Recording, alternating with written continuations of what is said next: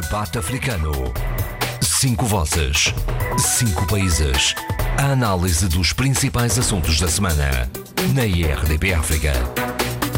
Vivam bem-vindos ao debate africano, o último debate deste 2020, em que vamos recordar os mais importantes acontecimentos em Angola, Moçambique, São Tomé e Príncipe, Guiné-Bissau e Cabo Verde.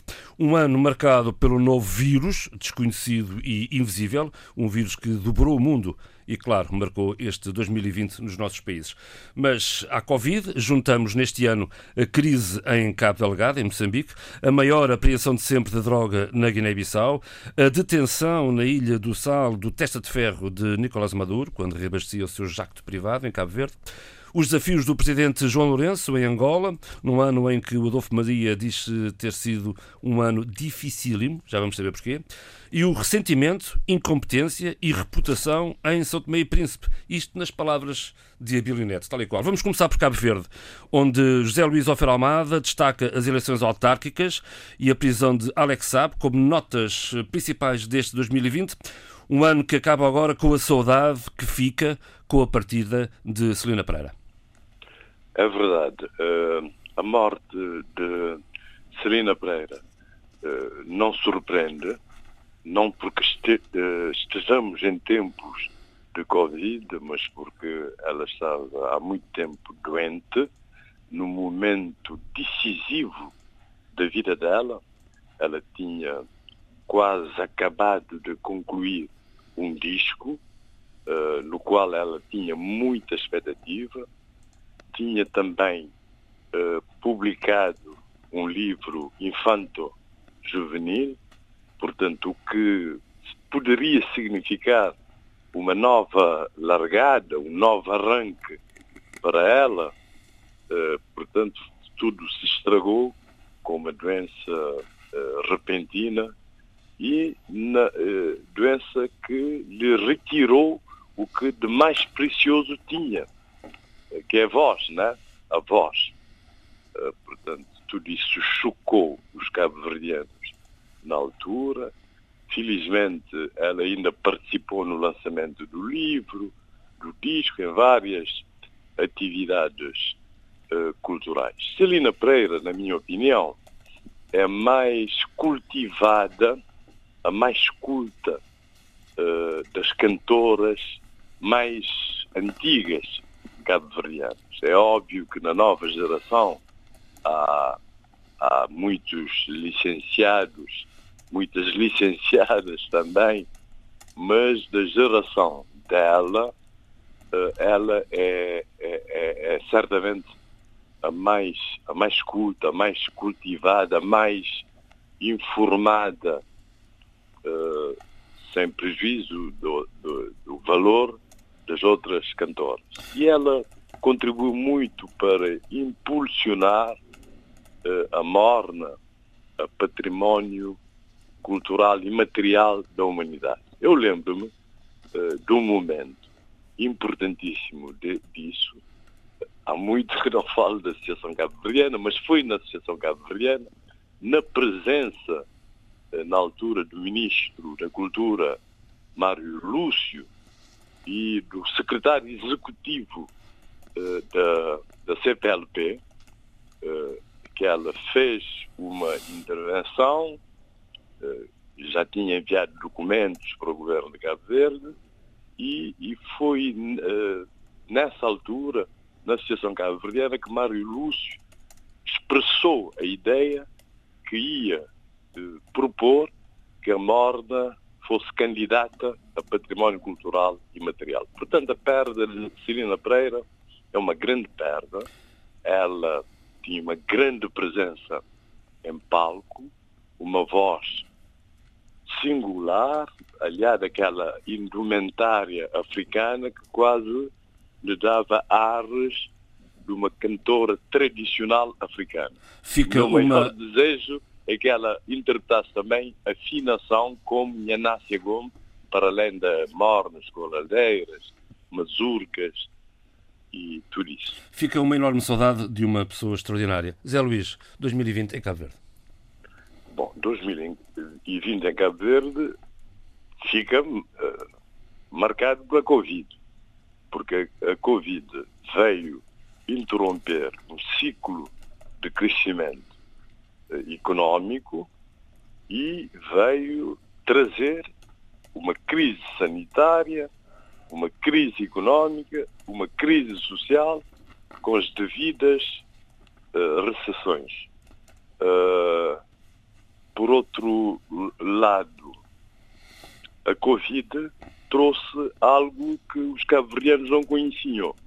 Pela primeira vez depois da independência, decretou-se o estado de emergência, com os confinamentos, com aquelas restrições todas. Embora eu tenha uma dúvida a este propósito.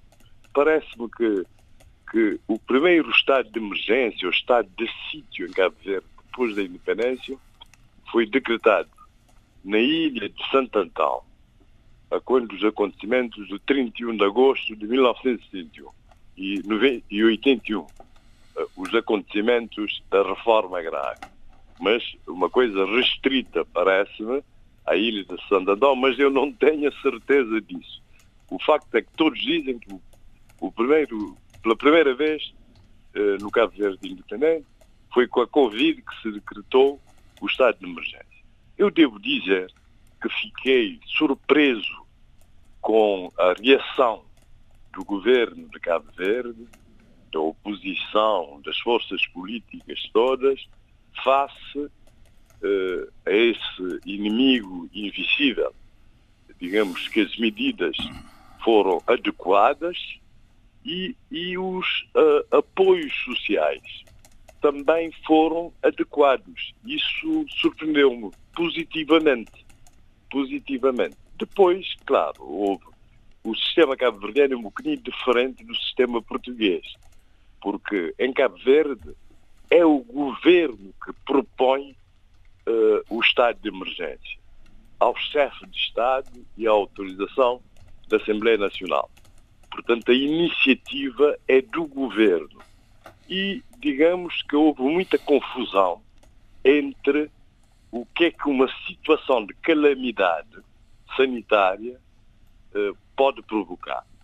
a declaração do estado de calamidade ou de estado de emergência. E as coisas depois se clarificaram porque certas restrições dos direitos, liberdades e garantias só podem acontecer em estado de emergência. Mas em Cabo Verde decretou-se a cerca sanitária das ilhas, o isolamento das ilhas, portanto, em estado de calamidade, o que é inconstitucional, mas pronto, a emergência exigiu que se fizesse isso. Uh, portanto, houve coisas muito uh, novas, portanto, a cerca sanitária das ilhas, por exemplo, mas eu creio que o estado de emergência foi levantado demasiado cedo. Por isso é que depois, ilhas que não tinham Covid-19 ou ilhas em que uh, isso já tinha sido uh, dissipado em grande medida, uh, portanto, recrudesceu esse fenómeno. E, e, e, vamos vendo isso. Felizmente que neste momento as coisas estão muito melhores na cidade da Praia, já não há estado de calamidade, mas há estado de calamidade, por exemplo, na Ilha do Fogo, que durante meses e meses não teve eh, Covid. É isso que posso dizer a este propósito. A propósito de eleições uh, da, autárquicas, da COVID, também destacou, eleições, deste ano, as, destacou as, as eleições, eleições autárquicas, autárquicas também. Foram, foram, eh, foram muito interessantes porque levaram a um novo reequilíbrio das forças políticas, Uh, e, e, a novidade foi um grande número de candidaturas independentes que, por vezes, ultrapassaram os partidos políticos. Por exemplo, na Ribeira Grande, uma candidatura de Santo Antão, é? independente é? em Santo Antão, uhum. uh, independente liderada por Paulinho Dias, teve mais votos que o próprio PICB. Uh, na verdade, e as candidaturas independentes contribuíram também para o novo equilíbrio de forças uh, muitas câmaras municipais, para além das assembleias municipais, como por exemplo o caso uh, da Boa Vista. Mas na cidade da Praia, em que só duas forças políticas é que tiveram mandatos na Câmara Municipal, por causa das candidaturas, de um grande número de candidaturas independentes, não houve maioria absoluta que podia levar a que um só partido político tivesse eh, eh, todos os mandatos dos vereadores. Portanto, eh, as eleições autárquicas foram muito importantes, deram um novo fôlego ao PICV, apesar de, de, da força política vencedora ter sido o MPD pelo número de deputados municipais, de vereadores, de votos, mas o PICV já pensa neste momento em ganhar as legislativas. E o próprio primeiro-ministro de Cabo Verde alertou, eh, alarmado as suas hostes, que se o MPD perdesse as legislativas, também perderia as presidenciais. Portanto, o próprio primeiro-ministro e líder do MPD põe a hipótese de perder as eleições. A ver, vamos no ano que vem. Não seria. A ver, vamos, Sim, vamos ver, vamos ver em março, abril. Hum. O que não seria novo, porque eu lembro que quando o PSV teve um grande número de câmaras, mas não a maioria de câmaras uh, nas eleições de 2000, chegou, portanto, à vitória nas legislativas e nas presidenciais. Não é? Tocaram as campainhas no MPD com estas eleições. Exatamente. Os alertas.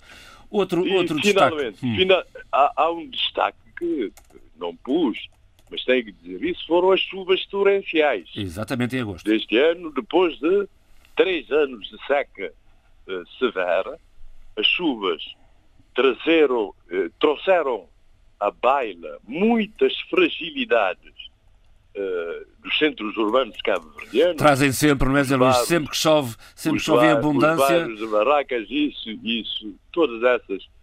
E, e, e, e questões, por exemplo, como uh, a demolição de barracas em tempos de confinamento obrigatório.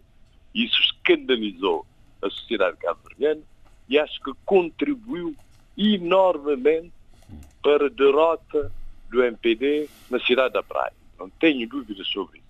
Mas as chuvas têm aquilo que é muito positivo, que é, são as águas.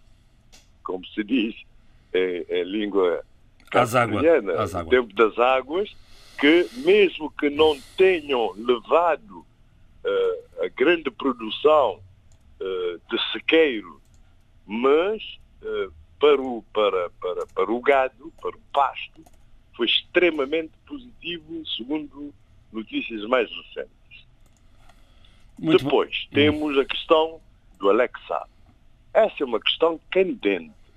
Trouxe várias, uh, várias outras questões laterais à tona, designadamente a questão das relações com os Estados Unidos. Sabemos que a política externa cabo-verdiana neste momento está alinhada com o Ocidente, já não é, não tem laivos de não alinhamento, está eh, alinhada com o Ocidente democrático, eh, especialmente com os Estados Unidos da América, o acordo SOFA e, portanto, e a possível extradição de Alex Saab numa disputa que expôs Cabo Verde, portanto, no plano internacional, nas, nas suas fragilidades e alianças. E trouxe uma questão candente, que é a imagem de marca de Cabo Verde, que são os direitos humanos. Portanto, há acusações gravíssimas de, de violação de direitos humanos nessa questão, uh, prisão arbitrária ou uh, que ultrapassou os prisão preventiva, que ultrapassou os prazos, não tratamento médico, e Alex Saab fala até de tortura. Né? São questões muito graves, graves e as relações também uh, no que respeita à aplicação das convenções dos direitos humanos. Neste momento, a notícia mais recente é que o Tribunal uh, da Relação de Barravento que, é, que tem jurisdição para questões de extradição, recusou-se a aplicar a ordem preventiva do Tribunal de Justiça da CDL. Eu tenho as, as minhas dúvidas que expus no programa anterior. anterior. Muito bem, vamos uh, uh, passar uh, à Guiné-Bissau, onde a maior apreensão de droga de sempre marcou este 2020, quase duas toneladas, Eduardo Fernandes, num país considerado por alguns como um narco-estado. É mesmo? Bom, eu bem sei que os guineenses não gostam de ser, serem titulados como pertencentes a um país que é considerado um Estado, um narco-Estado. Mas a verdade é que, eh, desde a Operação Navarra, que teve de facto um impacto muito grande, e devemos aqui referir que eh, no governo eh, estava Aristides Gomes como primeiro-ministro e, e a ministra da Justiça era a doutora Ruth Monteiro que fizeram ah, e depois tinham todo, o, todo um, um equipamento de, de, de, combate que era a polícia, a polícia judiciária eh, que estava a fazer um trabalho extraordinário né, sobre a, a tutela de, do, do, Ministério da Justiça e, portanto, da, da Ministra Ruto Monteiro. Foi, de facto, uma operação extraordinária porque envolveu uh, muitos meios Houve, de facto, apreensão de quase duas toneladas, mais concretamente 1.869 quilos de cocaína, uh, em, duas, em, dois, em dois momentos com, uh, e locais muito concretos. Um em Caió e outro em Cacheu. Portanto, digamos que a, a rota de, de descarga da, da, da, cocaína na Guiné-Bissau deixou de ser, deixou de ser as ilhas dos Bijagós para passar para o, para o continente. Para o continente. Cacheu é continente e Caió praticamente é uma ilha chamada pericontinental. Portanto, muito próximo do continente, um canalzinho de, uhum. de, de, de, poucas centenas de, metros. de metros. Portanto, esta é uma, é uma, é uma, é uma viragem muito é, que, que eu considero é, é, assinalável. Assinalável porque de facto, eram as ilhas é que eram acusadas de, de serem o centro de descarga da, eh, da cocaína, uh, inclusive até utilizando os aeroportos do tempo colonial para, para aterragem de aviões carregados de, de, de droga e, agora passou para duas eh, para, para dois locais que eu conheço perfeitamente. Uma delas é a Ilha de Caió, é? Uh, que é a zona de controle da entrada dos navios no, na, na, barra do Rio Grande de Geba, do Geba, uh, e Cacheu. Pronto, Cacheu, a mais antiga povoação criada pelos portugueses no Entre na... postos de escravos também. Exatamente, e foi também, e foi também. portanto, esta, esta operação envolveu uh, 12 suspeitos, três colombianos, um mexicano, um maliano, sete guineenses. E neste, uh, neste momento, quer dizer, até há pouco tempo havia um elemento que era um guineense, dois, dois elementos, um guineense e um mexicano que ainda não tinham sido localizados, estavam em fuga. Não sei se até este momento é que estou a falar e peço desculpa se já estão já houve capturas. Só se fosse de ontem para hoje. Sim, sim. modo que uh, uh, esse, esse julgamento teve lugar uh, no dia 8 de janeiro. Isso já, já lá vai um tempo. Portanto, isto é um balanço do ano. E o que é que acontece? as penas foram pesadas.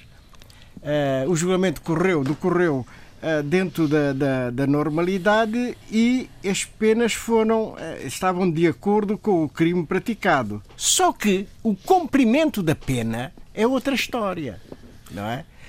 Portanto, é outra história porque as pessoas condenadas acabaram por não cumprir as respectivas penas.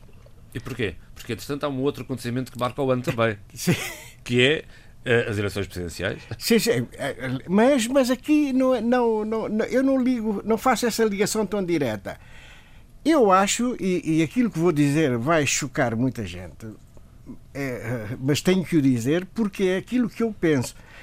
O, o, o, o narcotráfico na Guiné-Bissau uh, começa a ter uma influência extremamente grande que influencia até setores uh, que não deviam estar sob influência de qualquer tipo de, de, de, de crime, não é? Do, do, grupo de criminosos. E a verdade é que está. Porquê? Porque os fluxos uh, uh, financeiros ilícitos é, é de grande importância Daí que existe até preocupação internacional sobre esses mesmos fluxos uh, e há recomendações para o Banco Central, BCA, uh, eh, para dar diretivas muito concretas aos bancos comerciais para a recepção e o depósito de, de, de, de dinheiro sem saber. Lavan... Isso é uma lavandaria. Sem, sem saber qual é a proveniência. Isto é, é extremamente preocupante. Eh, seja como for, uh, os tribunais uh, trabalharam bem, condenaram quem tinham que condenar, penas pesadas até, só que neste momento tenho muitas dúvidas que, que haja alguém neste momento a cumprir a pena. Tal o poder do, do, do narcotráfico na Guiné-Bissau.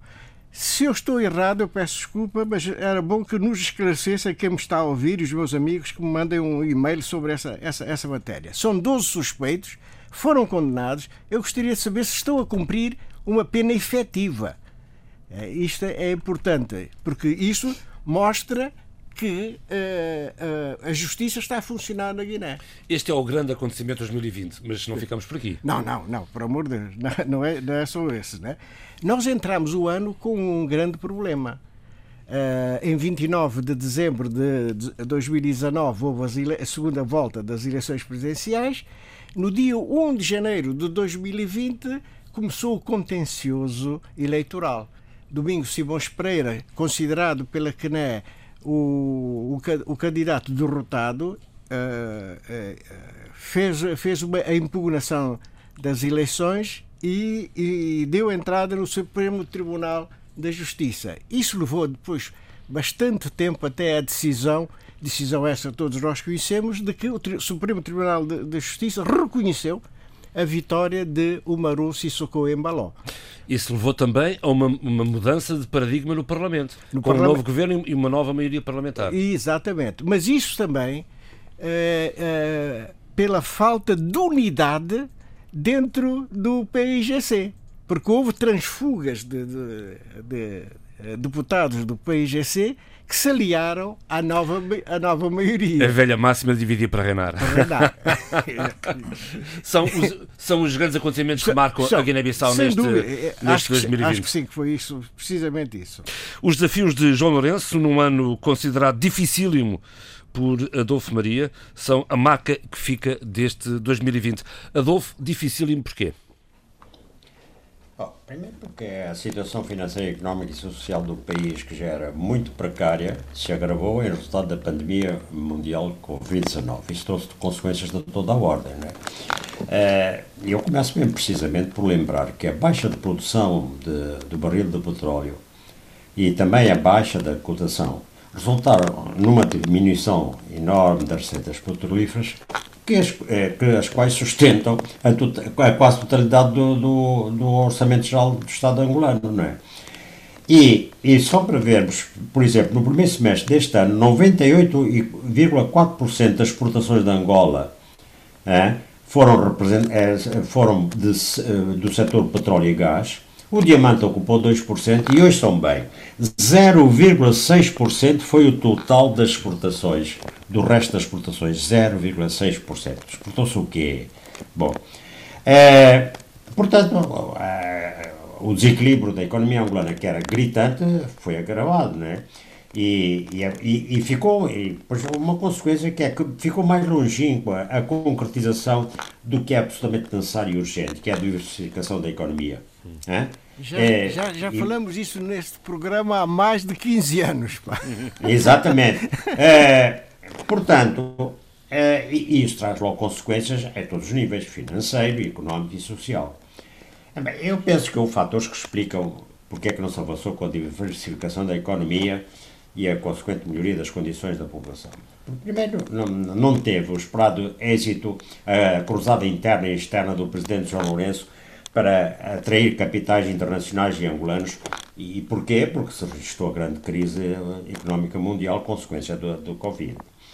O executivo angolano, por seu lado, não revelou, na minha opinião, uma estratégia bem definida quanto à diversificação da economia.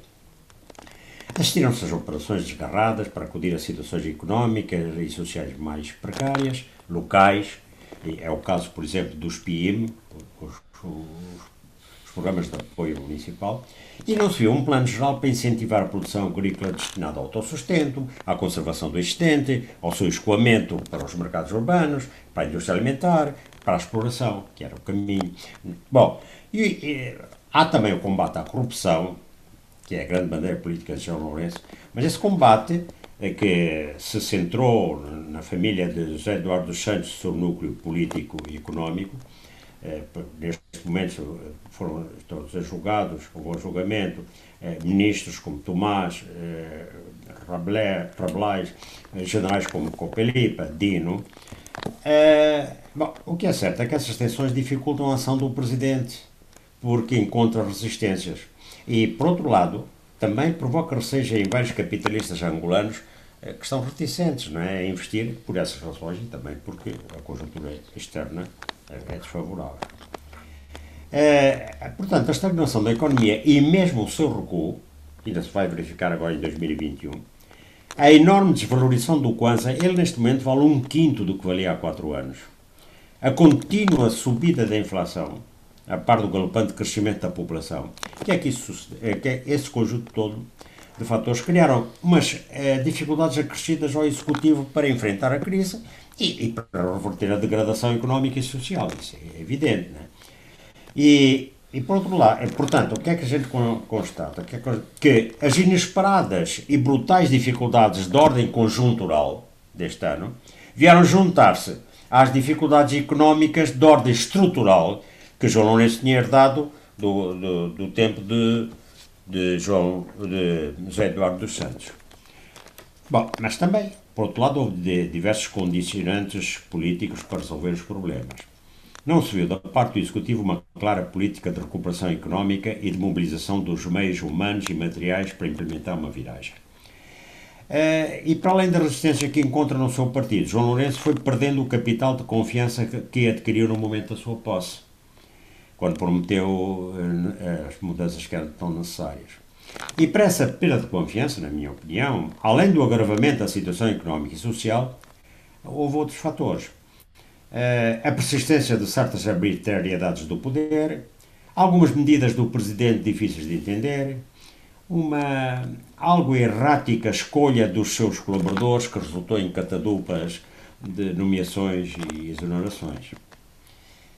Uh, Houve, portanto, anunciada desde o seu, mandato, início do seu mandato, João Lourenço anunciou a abertura de, do poder à sociedade civil, mas eu penso que não se concretizou essa abertura nos moldes tão vastos. Alguma houve, mas não nos moldes tão vastos quanto exigia a situação eh, prevalecente.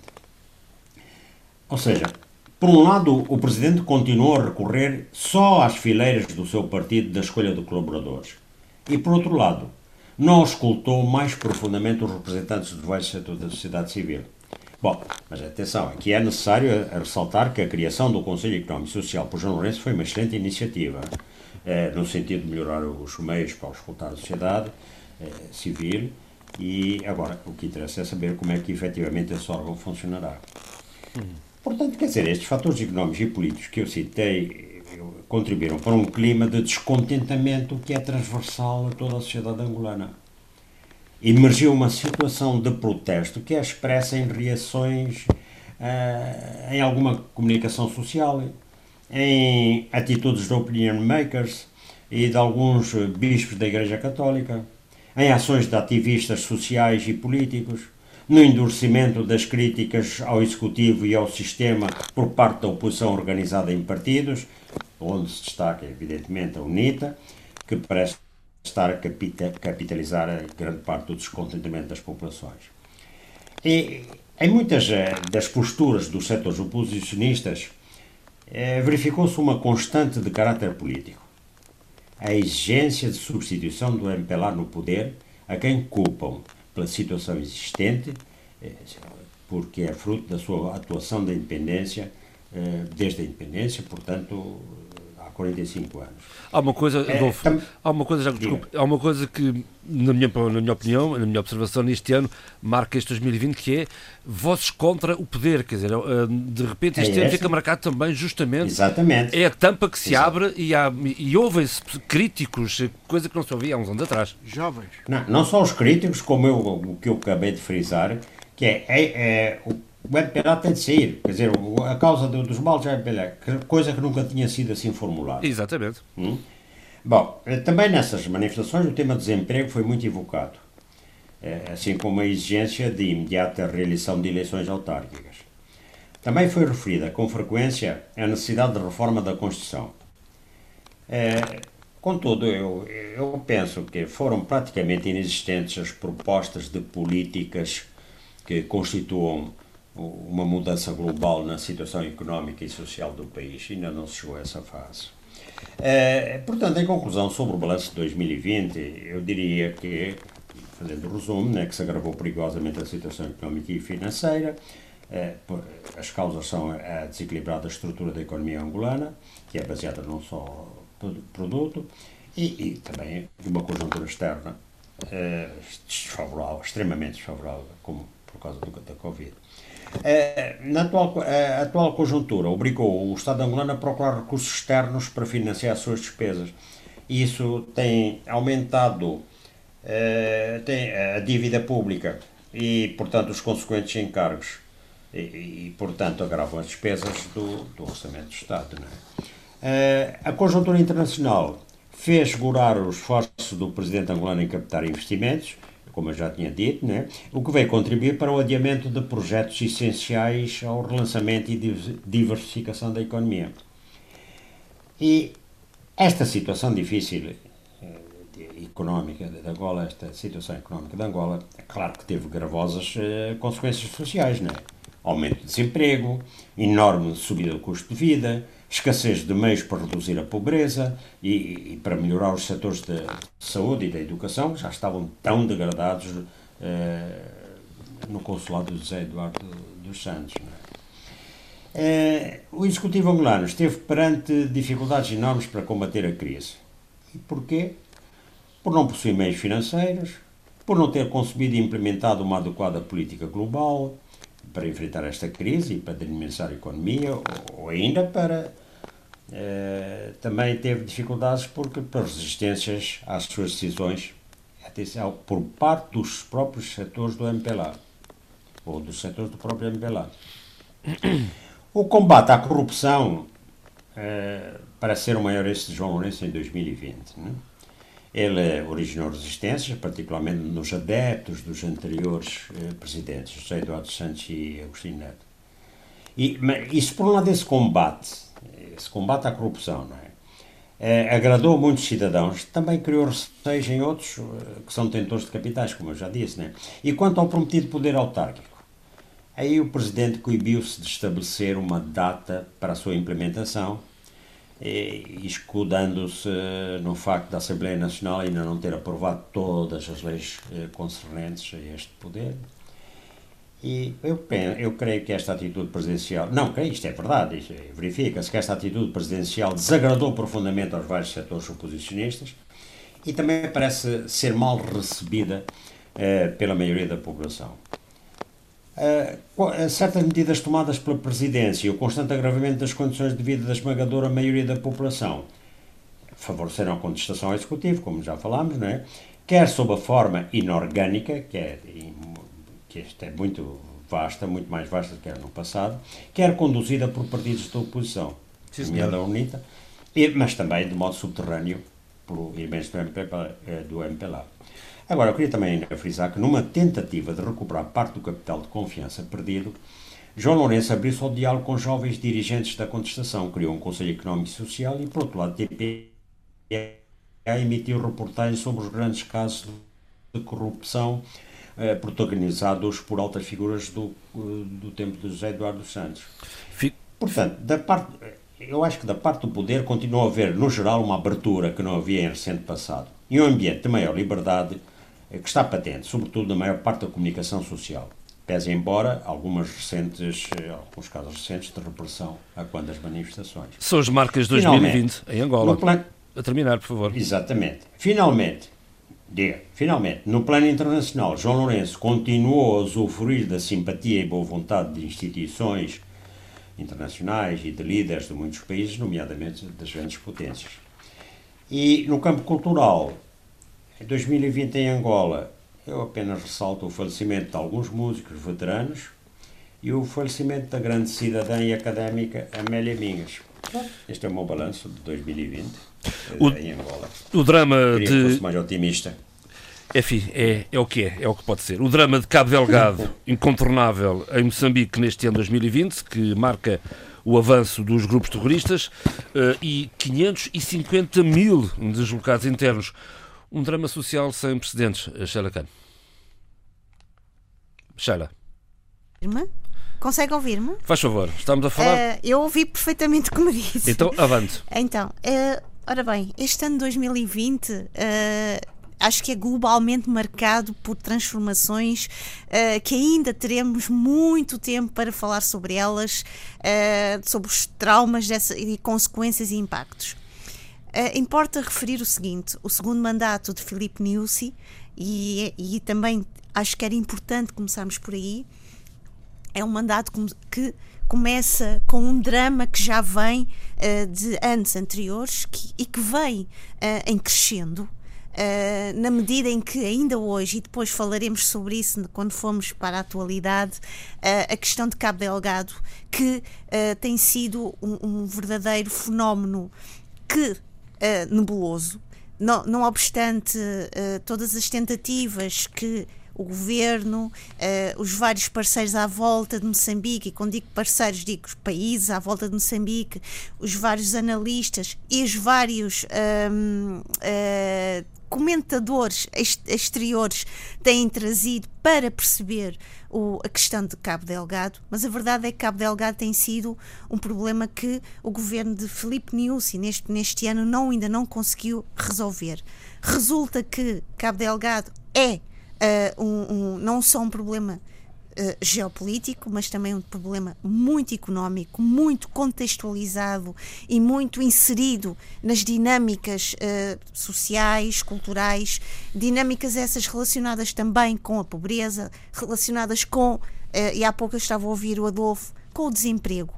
E às vezes é preciso uh, uma visão não apenas económica, mas também muito sociológica, muito, muito uh, colada à vida das pessoas. E é essa vulnerabilidade que todos estes insurgentes ou toda esta massa uh, que é que foi denominada por várias pessoas de, de, maneiras diferentes, quer o grupo islâmico, quer os insurgentes, seja o que for, mas a verdade é que é um, um território altamente rico, um, um território que nós sabemos com grandes investimentos internacionais, mas que tem vulnerabilidades que têm sido aproveitadas, instrumentalizadas para criar uma, uma linguagem e uma, e uma situação de terror. Terror esse que tem uh, resultado uh, numa crise absolutamente, uh, para, para mim, lamentável, assustadora, que é uma crise humanitária. A deslocação de, de, de, de pessoas. 550 mil, uh, atualmente. Uh, João Pereira, deixe-me só dizer-lhe isto. Nem que fosse uma pessoa. Claro. Porque eu acho que os números são importantes, logicamente, porque os números obrigam-nos a pensar, a ter um pensamento estratégico, a ter um, soluções estratégicas. Mas o facto de Cabo Delgado estar a produzir este problema de deslocações, uh, este problema de uma crise humanitária que, e a verdade é esta, e era importante aqui eu salientar isto. Foi, na verdade, esta crise uh, humanitária e, acima de tudo, e eu também acho que devo uh, salientar isto, as várias plataformas da sociedade civil moçambicana, as várias organizações em volta desta situação que trouxeram também para o palco internacional a necessidade de debater, a necessidade de estarem, estarmos muito mais atentos ao que se estava a passar em Cabo Delgado.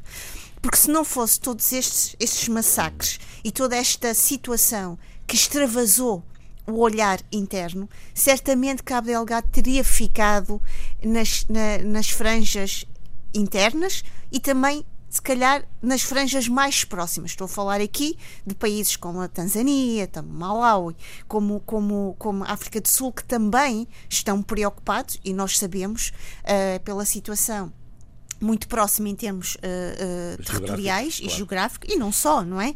Há uma cumplicidade histórica. Uh, Regionais, no fundo, com certeza. De, de, remota, que, que, que, nos ultrapassa, não é de agora, não é deste século, já vem de, outras, outras, de outros momentos, mas, acima de tudo, é esta crise humanitária que até vimos recentemente uh, o próprio Papa Francisco e, e o. Adolfo uhum. e, vários, e vários dos nossos uh, colegas aqui do debate africano têm falado sobre esta visão maior, esta visão humanitária que realmente na verdade, foi esta crise humanitária que nos empurrou, que nos obrigou a sair do, de uma espécie de, de, discussão sobre se Cabo Delgado é apenas o palco de, de, de, ação terrorista, se Cabo Delgado é palco de uma, eh, eh, de uma incapacidade do governo de dar resposta ao que se está a passar no norte de Moçambique. E a verdade, novamente, é que há aqui uma, uma espécie de. Uh,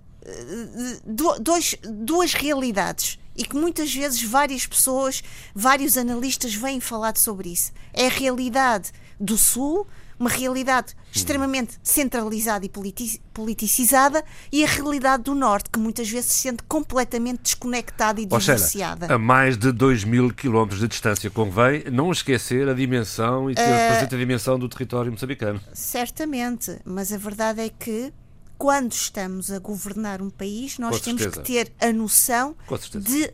E a, espero só, deixe-me só dizer isto.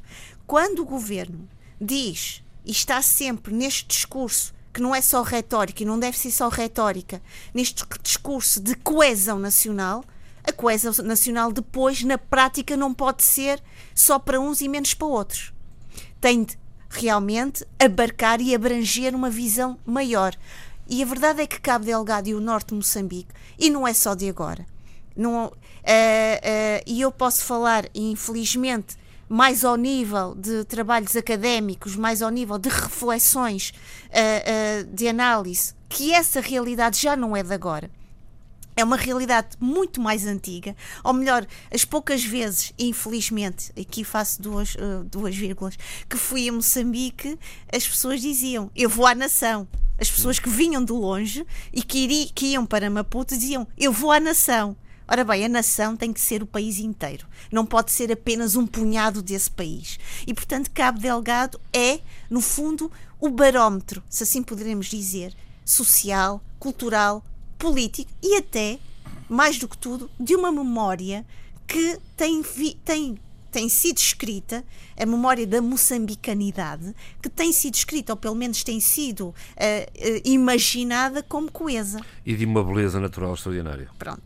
A crise humanitária, que é aqui a coisa que mais me, uh, me preocupa, não só ao nível do meu trabalho como investigadora e socióloga, mas a crise humanitária tem de ser algo que tem que ser uh, uh, um, um, trabalho de, muito, muita sensibilidade, de muito cuidado, de perceber também os profissionais e escutar os profissionais que estão no terreno e que têm feito realmente um trabalho excepcional de, de partilha do que se está a passar.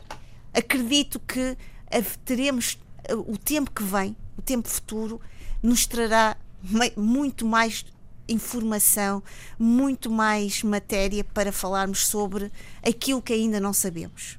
Porque uh, uh, as vidas humanas que estão a ser, que já foram uh, eliminadas, as vidas humanas que estão ainda sobreviventes, mas que vivem no seu dia a dia o trauma, a perda, a vulnerabilidade, isso ainda, ainda, ainda marcou e vai marcar não só 2020, como vai marcar os próximos tempos. Depois gostaria de referir o seguinte. A terminar para terminar, isto passa tão depressa e eu pensei que ia ser muito mais pragmática. Isto é terrível. Mas isto também é verdade. É, quando nós demoramos tempo a falar sobre as coisas, é sinal que as coisas nos tocam e é sinal que nós passamos muito tempo não, não só a ouvir, mas a refletir sobre elas. Depois, gostaria de referir também a, a situação de, de, a situação no centro de, de, de, Moçambique, com a questão da junta militar, que é outra questão que não está sanada, mas que vem também de uma má resolução do que se está a passar na liderança uh, na, na RENAM, que decorre desta, da, da, da morte de Afonso de Cama e que o Suf Momad não é este, este líder carismático e não é este líder que vem que, que, trouxe até ao momento a, a, a, capacidade de coesão interna dentro da Renamo e, portanto, vemos também esta outra insurgência em Moçambique. Para terminar, e que é um caso específico, mas que é um caso global, o Covid-19, a pandemia, veio revelar, uh, desocultar fragilidades sociais, económicas, fragilidades do dia a dia, do, do cotidiano, que muitas vezes esquecemos que um país é muito mais o seu cotidiano do que, do que propriamente os discursos e toda o, a, a, moldura e os enquadramentos políticos, governamentais, as políticas governamentais e toda esta agenda política que está por detrás uh, uh, de uma nação a vida do dia a dia das pessoas, da população, diz muito sobre esse país. E nós vimos que o Covid-19 trouxe para nós, uh, que, nomeadamente para mim, que, que, represento neste, neste programa o, uh, no debate africano Moçambique, trouxe para mim revelações de, de, de desequilíbrios, de desigualdades e, acima de tudo, de uma luta constante de pessoas que viram no Covid-19 o fechar de portas, o fechar de sonhos, o fechar de expectativas e o fechar de futuros. O Abílio Neto resume os acontecimentos mais marcantes neste 2020 em São Tomé e Príncipe em três conceitos: ressentimento, incompetência e reputação. Ora, explique lá isto. Acho que é, é, é, eu achei por bem é, partir de conceitos eh, para olhar eh, o balanço, a reflexão sobre o que se passou uh, durante este ano. Na verdade é que eu sugeri esses três conceitos: uh, ressentimento, uh, incompetência e reputação. A sigla é RIR, portanto, não, tem nada, não tem nada para se rir. Antes, pelo contrário, quase que apetece chorar, mas a minha proposta uh, inicial era essa, mas agora avancei um pouco mais enquanto fui ouvindo os meus uh, colegas. Mas olha que o tempo não avança assim tanto. Não, mas, mas, mas, chego lá na mesma, chego lá na mesma, que é sete conceitos, muito rapidamente. Cidadania, incompetência, integridade, ressentimento, reputação, competência e organização. Circo. A sigla. Uh, isto para dizer o quê? Uh, que de facto este ano foi, se calhar, que eu me lembro, e fazer uma reflexão sobre a política, sobre a história da política São Tomense, pelo menos desde que estou aqui no debate africano, onde posso opinar publicamente para um grande público, e sobretudo para um grande público são tomense, terá sido um, o ano da cidadania.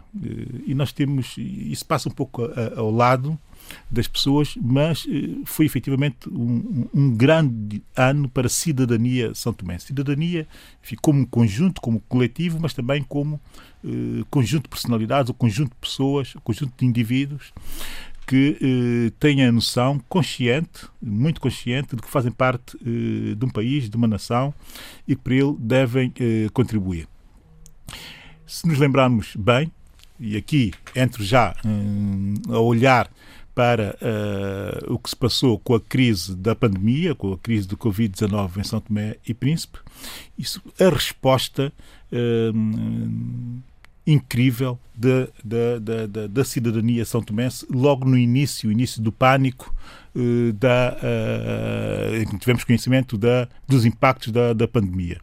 Uh, os são tomenses reagiram, os são tomenses eh, souberam reagir, eh, tentaram criar condições para proteger eh, os mais fracos, tentaram criar condições para, alternativamente, aquilo que o Estado era capaz de dar, a cidadania também contribuir com a produção de máscara, produção de álcool gel, próprios técnicos tomenses na diáspora que se deslocaram ao país, uma série de estudos produzidos por cidadania são tomense, por técnicos, economistas, gestores, toda a gente a produzir no sentido de, de, de haver uma resposta nacional uh, àquela, àquela, àquela crise, àquela pandemia. Isto dá bem a noção de que nós temos capacidade coletiva para produzir uh, respostas, para produzir reflexão e para produzir. Massa crítica. Exato, para produzir uh, ação conformando-se na massa crítica que muita gente julga não existir no nosso país naquele momento, no momento de crise, houve essa resposta. Houve também a resposta da cidadania relativamente à pandemia a fazer infodemia, ou seja, a, a informar-se sobre, sobre é um a informar-se sobre, sobre e a informar a população, ajudar a informar a população sobre uh, o que era aquela aquela doença. Muita gente foi para a rua com os seus carros, com os seus meios de transportes próprios, uh, a informar a população da utilidade e da necessidade de usar-se máscaras, de se fazer uh, distanciamento social, enfim, houve uma resposta da cidadania. E tem estado o ano a, a, a ser marcado exatamente por isso, pela cidadania estar constantemente a responder a crises. Uh, a, crises de incompetência, a crises de ressentimento, a, crises de reputação e também a crises de integridade. A crise de integridade. Nós começamos o ano a saber que um caso que ocorreu em 2010, 2011 Uh, o, o célebre caso do, do, do barco uh, de Malta, da bandeira de Malta, uh, Integrity, aqui está a integridade, uh, que na altura foi muito maltratado pelo poder do momento, que é exatamente o atual, a atual configuração do poder, que era poder na altura, e soubemos que a sentença uh, do, do, Tribunal Arbitral uh, vai onerar o Estado de São Tomé em 12 milhões uh, de euros de multas para indenizar o armador daquela embarcação. Portanto, aqui está como é que um barco que se chama integridade põe em causa efetivamente a reputação a de um país. Porquê? Por incompetência das elites decisoras.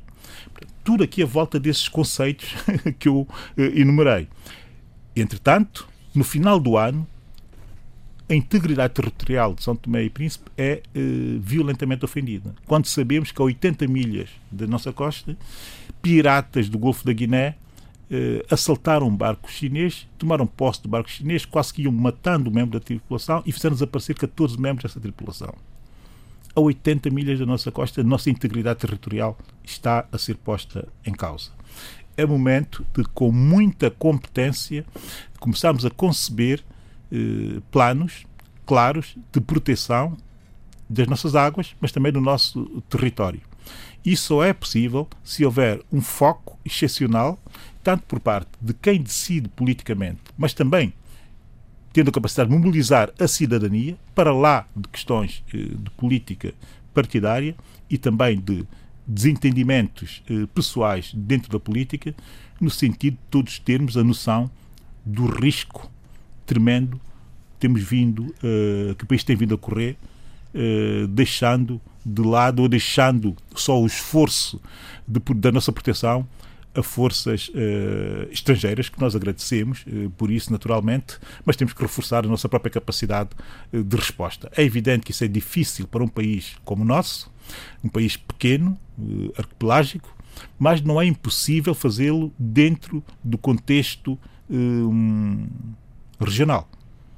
E como nós somos os mais frágeis, eh, não temos uma marinha, não temos umas forças armadas capazes, capazes no sentido de poder responder a um ataque desse género, percebeu-se que estes piratas estão muito bem equipados, uh, nós temos não só que uh, beneficiar ou que saber gerir a proteção que nos é dada pela comunidade internacional, por sermos um Estado soberano, mas também temos que ser agentes de um concerto regional no sentido de haver uma resposta no Golfo da Guiné para essa questão. Existe uma estrutura no Golfo da Guiné eh, criada para diversos efeitos eh, e essa estrutura não tem estado eh, a funcionar, talvez seja a altura do país como São Príncipe, que é o mais vulnerável, ter a capacidade a inteligência e a competência de eh, sensibilizar os países, os Estados à nossa volta para o risco que tem sido a situação eh, da pirataria no Golfo da Guiné. Como eu e disse, terminar. Como eu disse, eh, e terminando, ainda com a cidadania com a qual comecei, que se ponha bem os olhos no trabalho que tem sido feito na monitorização na fiscalização, mas também e nas propostas que têm sido, que têm sido inumeradas vezes ao longo do, do, do ano 2020 eh, propostos e também trabalhados e batalhados pela cidadania de São Tomé e Príncipe. Foi assim com a lei eleitoral, uh, foi assim com o orçamento de Estado, foi assim com o Covid, como já uh, fiz questão de referir, foi assim com o caso de Marrocos e da, e, e da abertura do consulado e, mas também eh, do, da mudança de posicionamento relativamente eh, à situação da, da, da República Saraui. Foi assim eh, com a perda do direito de voto na Assembleia da ONU, foi também assim eh, e tem sido eh, assim em toda a discussão ao nível daquilo que tem que ver com os interesses do país. A cidadania são Tomense tem estado sempre, mas sempre presente. Substituiu a oposição no Parlamento rapidamente? A cidadania substituiu a oposição parlamentar? Eh, a cidadania não o deve fazer, mas tem que ter capacidade de pressionar uh, o poder de turno, mas também a oposição, no sentido de fazerem melhor do que aquilo que normalmente fazem do que aquilo que normalmente fazem, que é eh, proteger ou tentar proteger sempre os seus eh, próprios interesses, que são interesses normalmente de grupos. Os partidos são isso, são grupos. E, a cidadania tem que se colocar acima disso e nós temos a sorte de termos uma cidadania que é capaz de o fazer, mas também temos a sorte de ter a má cidadania que eh, não deixa de ser só, eh, digamos que, eh, porta-voz, eh, acrítico daquilo que os partidos políticos lhe pedem que faça. Isso também temos e temos muito, eh, mas essa eh, eu não posso realçar aqui porque não tem nível para ter um realce num programa de rádio como o Debate Africano. Este é o retrato de 2020 no olhar de Abílio Neto, Adolfo Maria, Sheila Khan, Eduardo Fernandes, José Luís Ofer Almada. prosseguimos este programa com a atualidade da semana. E eu volto a Cabo Verde e volto ao José Luís Ofer Almada, que, que, nos eh, vem eh, abordar o tema da demissão da Ministra da Educação. Sim, foi, é um tema. Esse governo é pouco remodelável. Não, não há quase remodelações, é um governo uh, pequeno. Uh, e então acontece a demissão uh, da ministra da Educação, Família e Inclusão Social. Uh, relembro que a ministra é de origem cubana, mas é naturalizada cabo-verdiana e nós não temos preconceito sobre isso.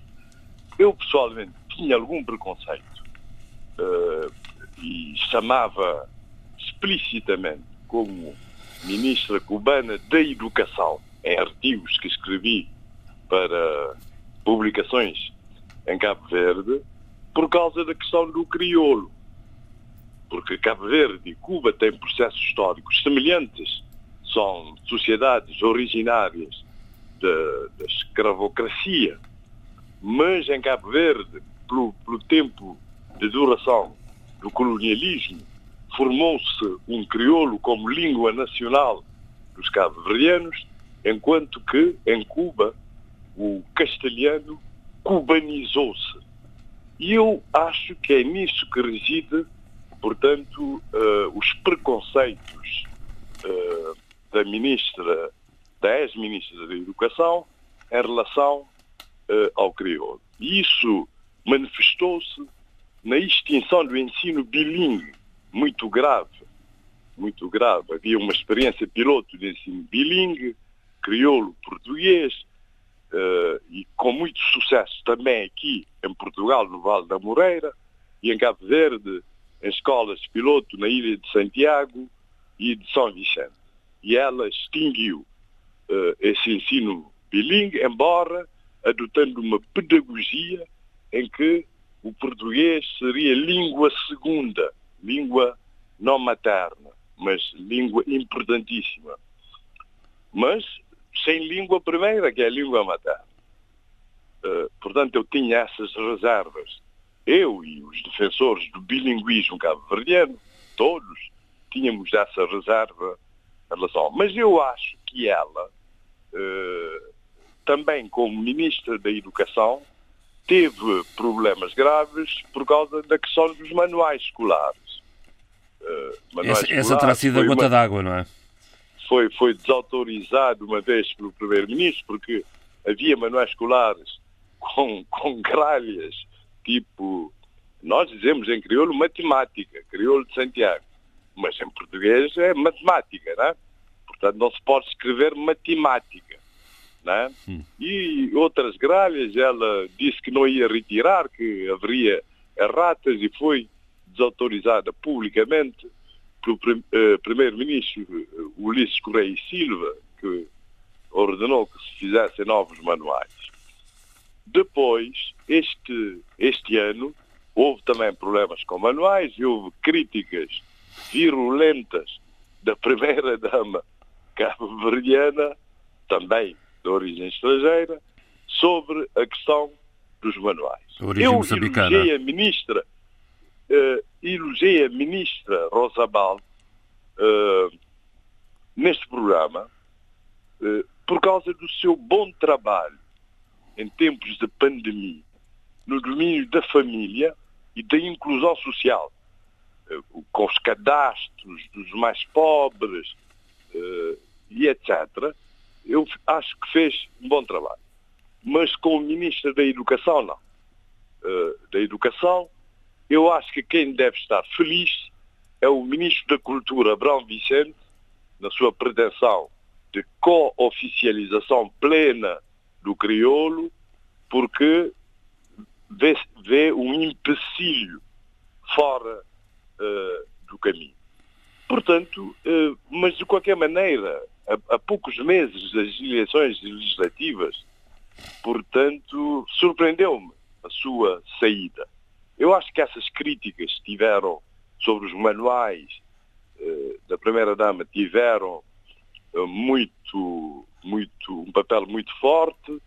Depois havia também notícias contraditórias, que ela fez saneamento de dirigentes conotados com a oposição nas delegações do Ministério da Educação e o contrário, que ela protegia dirigentes oriundos eh, da, da, da, oposição, eh, quadros, portanto, do Ministério da Educação. Portanto, fiquei sem saber, há artigos interessantes sobre isso.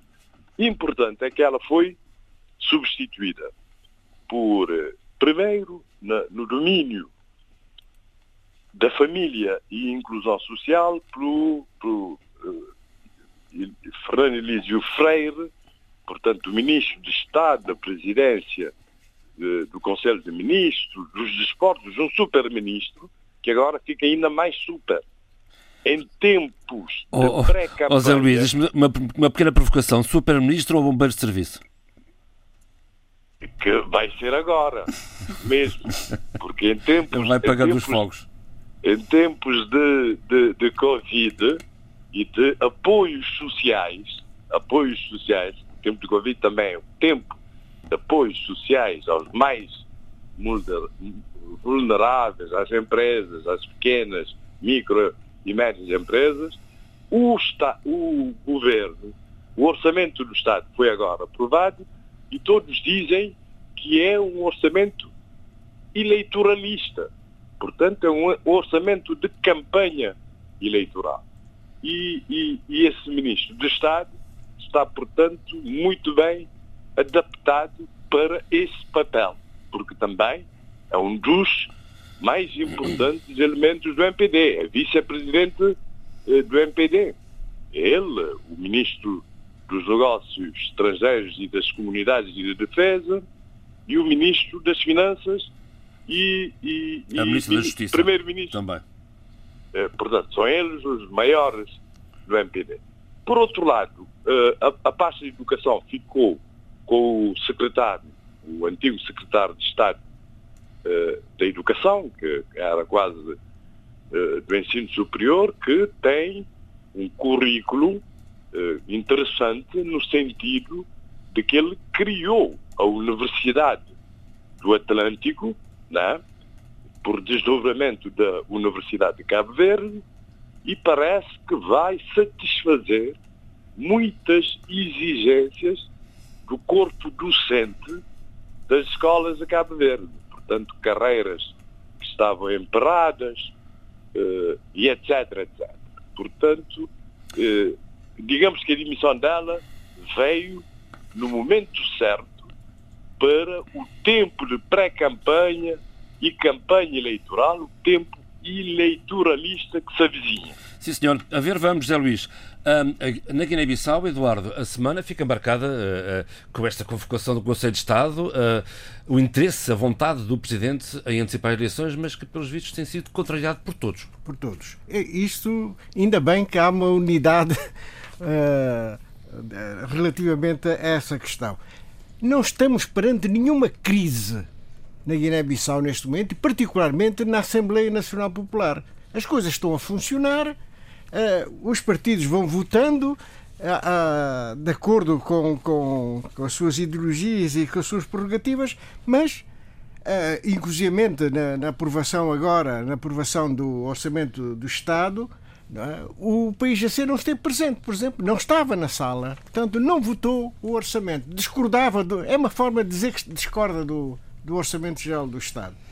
De qualquer maneira, não havendo uma crise institucional, eh, o Sr. Presidente insiste na dissolução da Assembleia Nacional Popular.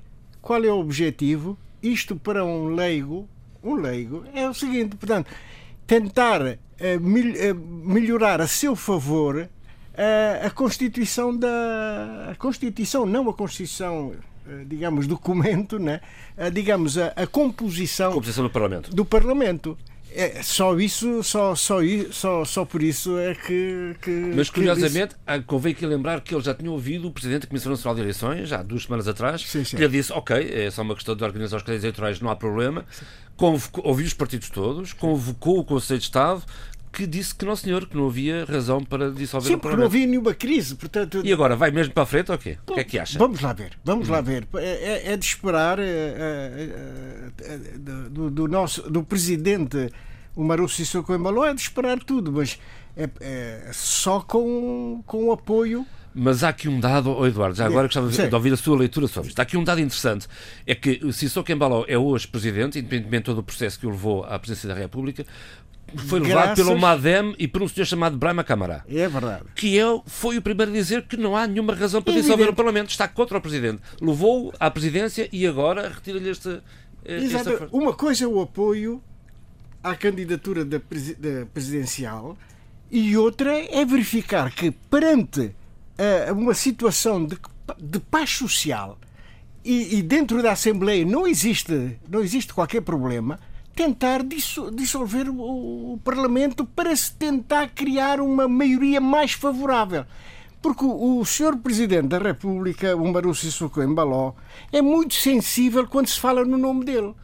Por exemplo, na Assembleia, alguém, ai daquele que critica o, o, o seu presidente. É, portanto, isto é, um, é uma questão de ego, se calhar. É, é um ego demasiadamente eh, grande. né?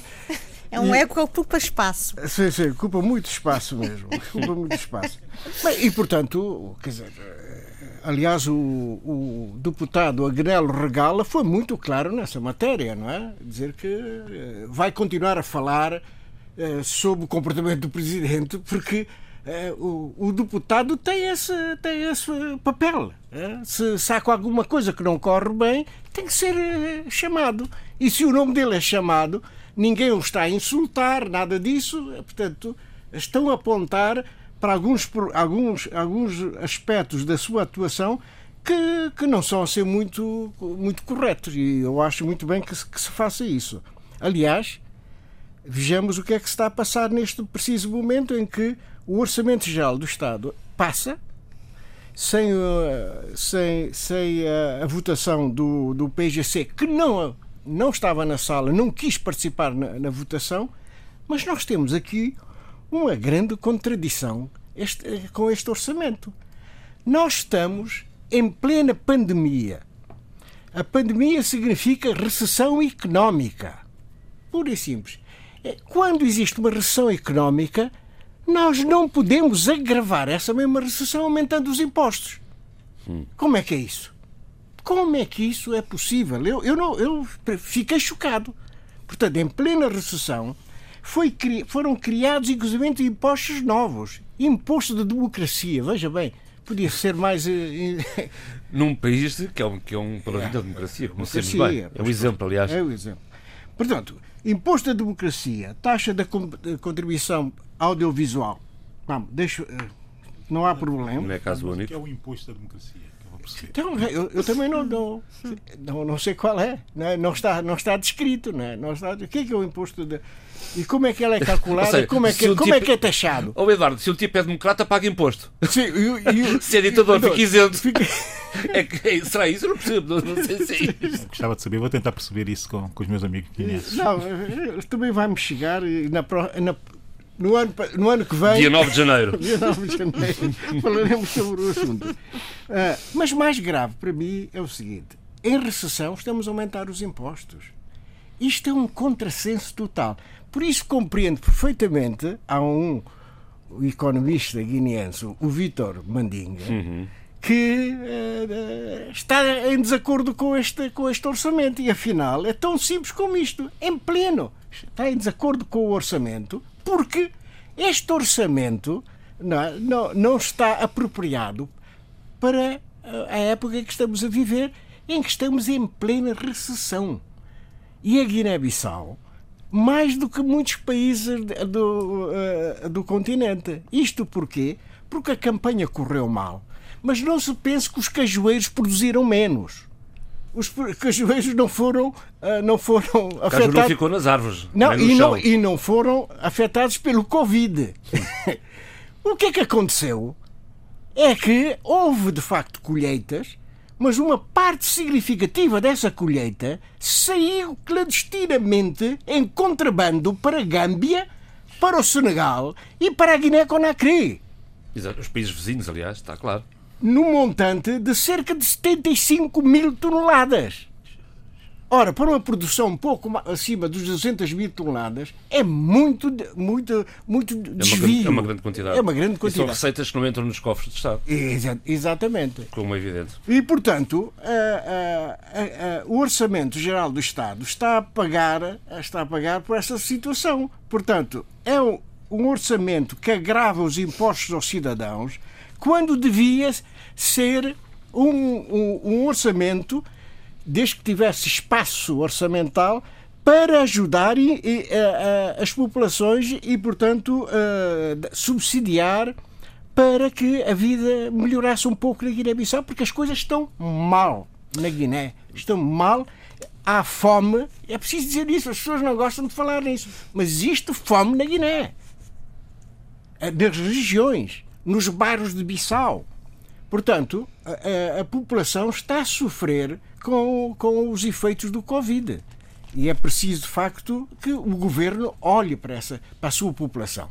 Vamos olhar com outra atenção no, a, a, partir de 9 de janeiro, ver onde é que vai dar, onde é que vai parar esta ideia do Presidente de dissolver o Parlamento sim. e se este orçamento realmente dá conta do recado ou não. Sim, sim. De, de, orçamento também se, se falou em Luanda, foi aprovado o Orçamento Geral do Estado, que o Adolfo diz que é um orçamento minguado. Bom, eu, eu tentei, tentei entrar eh, no, no assunto guineense E ainda posso dizer qualquer coisa? Diga-se, faz favor. Diga-se, faz favor. Porque ali no Parlamento, finalmente, os deputados deram-se conta que se descendem mais um bocadinho, é? passado um, um, um, tempo nem sequer tem Parlamento para entrar. Hum? porque, porque as coisas. O, a, o Presidente tem uma concepção do poder muito eh, totalizante. Totalizante e, é bom. muito absoluta. Bom, mas, eh, pronto, totalizante é, gosto. É, totalizante. Totalizante é, gosto, força, força. Eu estou, é fim de ano, estou brando. Agora, eh, em Angola, o orçamento foi aprovado não é, por eh, 141 votos, 8, 48 contra, da UNITA, está claro, e duas abstenções. O orçamento é minguado, são 25 mil milhões de euros ao, ao, ao câmbio atual, não é? E foi calculado na base da cotação do petróleo a 39 dólares o barril. Esperemos que, pelo menos, suba mais um bocadinho este petróleo. Agora, eh, o, o, o orçamento da saúde representa 5,6%. Normalmente é, é maior em qualquer país africano. E o da, e o da educação, é, 6,8%, normalmente é na volta de 10%. Bom, estes dois juntos fazem 12,5%, normalmente entre, entre, entre os 15% e os 20%. Bom, portanto, há, entretanto, o orçamento prevê uma, uma inflação acumulada de 18,7%. Portanto, já podem ver como é que se vão degradando as coisas. E, o, eh, e vai decrescer, o PIB vai decrescer, vai diminuir eh, 2,2% no próximo ano. Isto é o que é estimado, não é?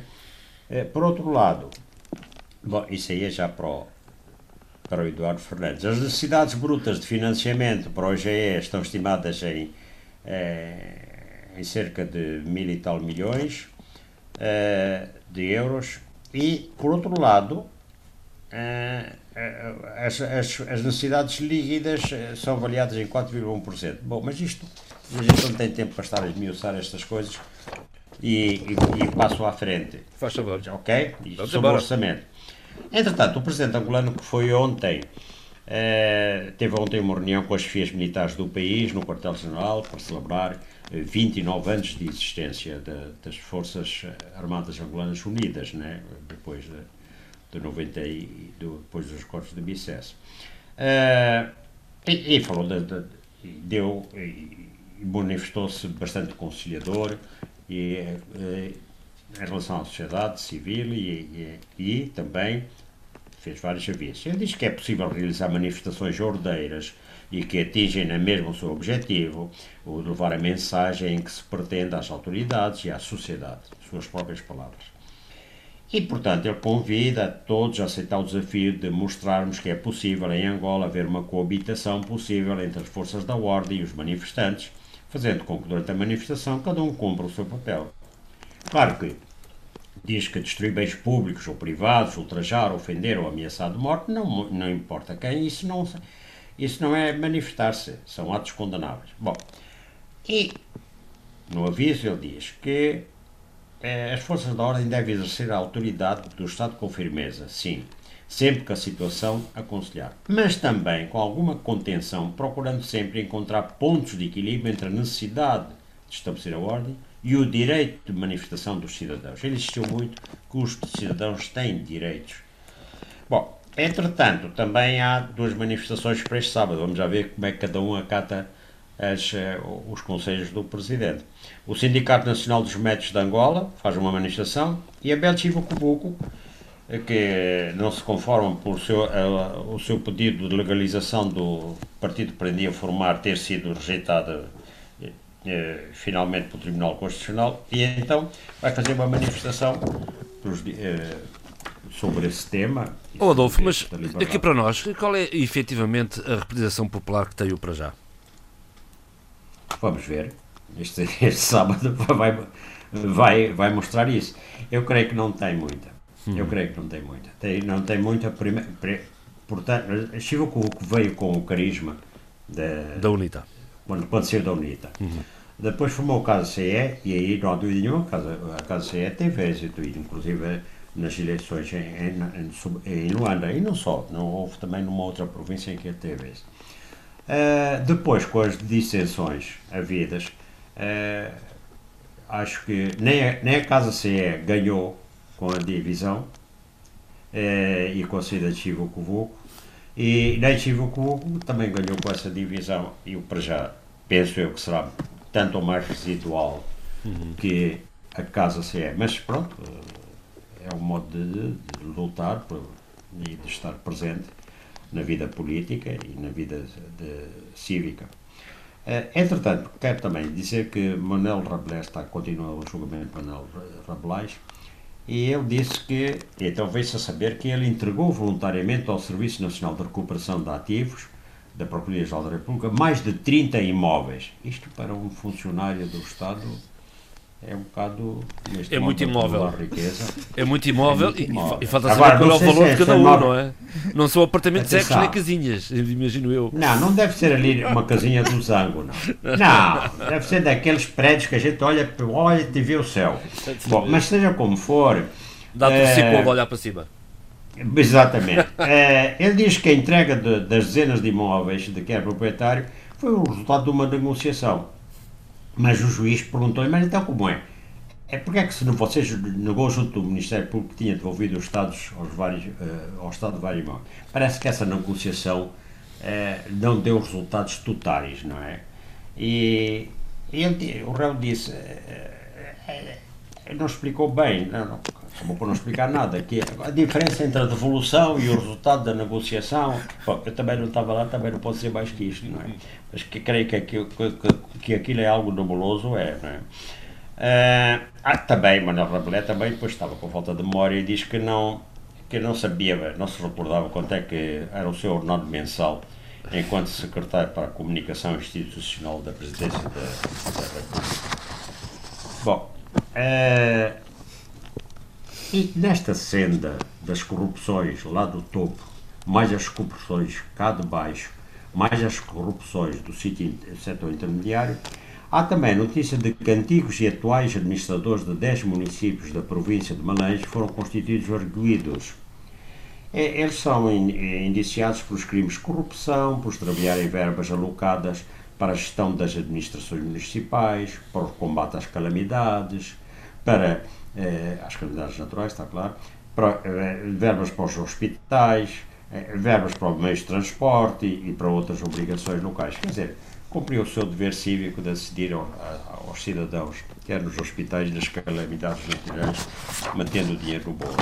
Bom, mas é, é, a sociedade está gangarnada, é o que eu digo. Não é só o problema da corrupção, aquilo é uma pirâmide e é transversal a toda a sociedade da corrupção. Isso foi o que o MPLA instalou eh, desde que se é poder. Bom, mas passo este parênteses, que é meu. Uh, portanto, há um ex-PCA, PCA, portanto, um ex-presidente do Conselho de Administração, de Administração de Indiama, uh, de Indiama, que é a grande companhia digital, sim, e também tem associados. É, ela então, é 80 associados de um consórcio mineiro do Chegi, eh, portanto, 80 angolanos do, do, desse consórcio mineiro, acusam, esse, acusam então, eh, eh, agora não tenho aqui o nome, mas depois vou-me lembrar dele, ah, Carlos Sumbula, acusam Carlos Sumbula de quando era PCA da Indiama, ter favorecido a entrada a custo zero na sociedade mineira do Chegi, uh, as organizações Bento Cangamba.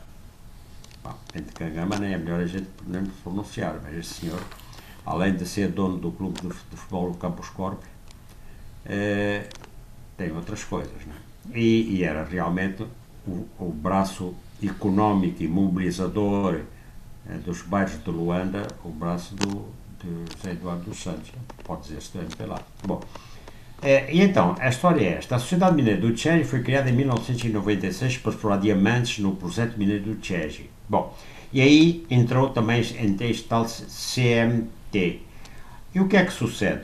Seis anos depois de ser firmado o primeiro acordo, que integrava a Indiama, a Somia, etc., então, é, em 2013, depois, a, a estrutura da sociedade foi alterada. Saíram alguns acionistas, entraram outros, é, por determinação de Carlos Sumbula. E então, uh, depois, ainda por, e, e esses outros são IACAM, as organizações BK, Hipergesto, que é uma, uma associada ao MPLA, o MPLA tem várias, tem uma holding mesmo, né?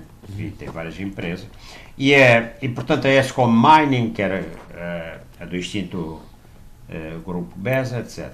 E, e Simbula exigiu que o consórcio voltasse a ceder cotas a, a, custo zero para beneficiar mais uma vez as organizações de backup. É disto que se queixam eh, os uh, 80 associados do consórcio mineiro do Chiesa. Tudo isso, Adolfo, numa semana, para acelerar um pouco, numa semana em que, em que foi lançado um livro de uma grande senhora, Amélia Mingas.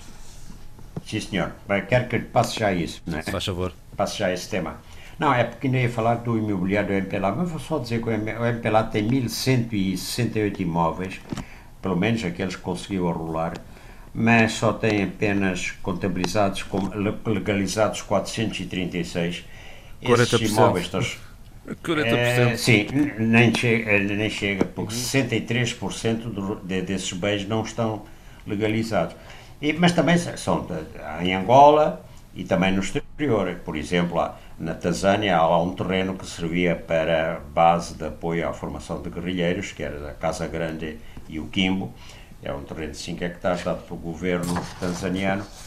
Eu creio que essas coisas dadas pelo governo tanzaniano é um movimento de libertação, depois deviam passar para o governo angolano, mas não, meto nessas coisas. Uh, o livro sobre Amélia Mingas eu queria realmente falar, porquê? Porque ontem, na quinta, realizou-se em Luanda, na Faculdade de Letras da Universidade Agostinho Neto, no, eh, portanto, eh, realizou-se o lançamento do livro Amélia Mingas, A Mulher, a Cidadã, a Académica. É, é um livro de homenagem à falecida eh, professora de Linguística, Amélia Mingas, e, e Amélia Mingas participou ativamente na luta pela independência e pela democracia em Angola.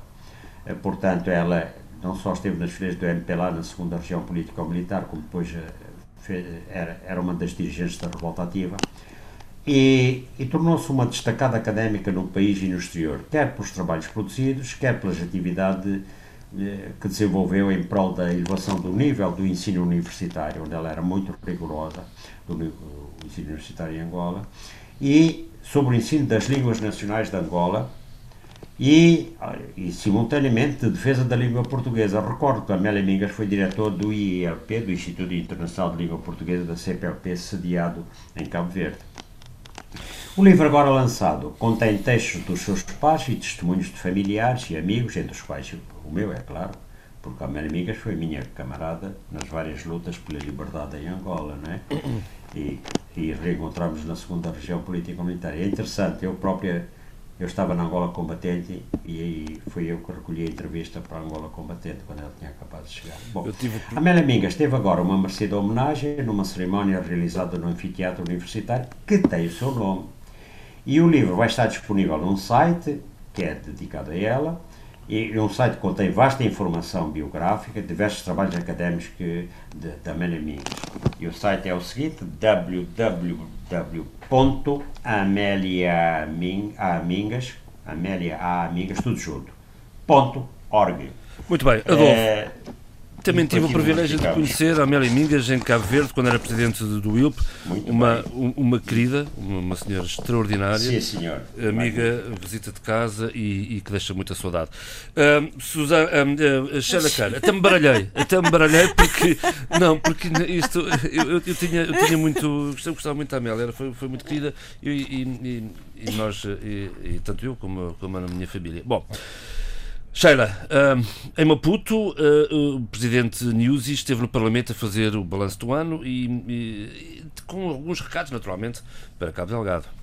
Bem, acima de tudo, o, o que, se chama o Informe à Nação que Filipe Newsy fez uh, esta semana, dia 16 de, de dezembro. Eu devo dizer que fui, tive muito atento aos vários uh, debates sobre, sobre este informe. Um deles teve a duração de uma hora e 46 e é muito interessante ouvir as várias opiniões, uh, os vários pareceres, a maneira como as pessoas leem. uh, as palavras de uma só pessoa uh, e depois é interessante também ver que diferentes uh, abordagens vêm de diferentes saberes, diferentes perspectivas de análise. quatro, vá, diria que vou sinalizar quatro situações importantes neste Informa a Nação. Em primeiro lugar, Cabo Delgado, logicamente, a questão uh, dos ataques uh, no centro do país, a questão do processo de o DDR, a desmilitarização, desarmamento e reintegração, e também algo que tem sido um problema e continua a ser um problema e que eu acho que realmente e que é importante uh, de, uh, dedicar algum tempo de trabalho. Uh, eu estou a falar, refiro-me à questão dos raptos que tem sido uh, uh, um fenómeno não apenas em Maputo e como nós temos visto já uh, passou até a cidade da Beira tem sido palco de vários raptos e que tem trazido dissabores terríveis não só ao nível familiar mas também em termos de insegurança no, no que diz respeito ao tecido empresarial há uma coisa que, que se chama logo a atenção e que eu vou ter que se me permite ler rapidamente porque eu acho que isto Faça é interessante. E ler no sentido de citar. Quando Filipe Niusi uh, fala da situação de Cabo Delgado, ele faz uma espécie de contextualização histórica sobre a situação de Cabo Delgado, isto é, ele remonta, remonta ao, ao ano 2012, dizendo que, este, que o conhecimento sobre esta situação já vem desse, desse momento e vem até ao, ao tempo atual, dizendo que há realmente uma oferta variada de vários países, vários parceiros. Mas o que me chamou aqui a atenção é, dizia ele, e passo a citar para ter maior cuidado com, com o que digo.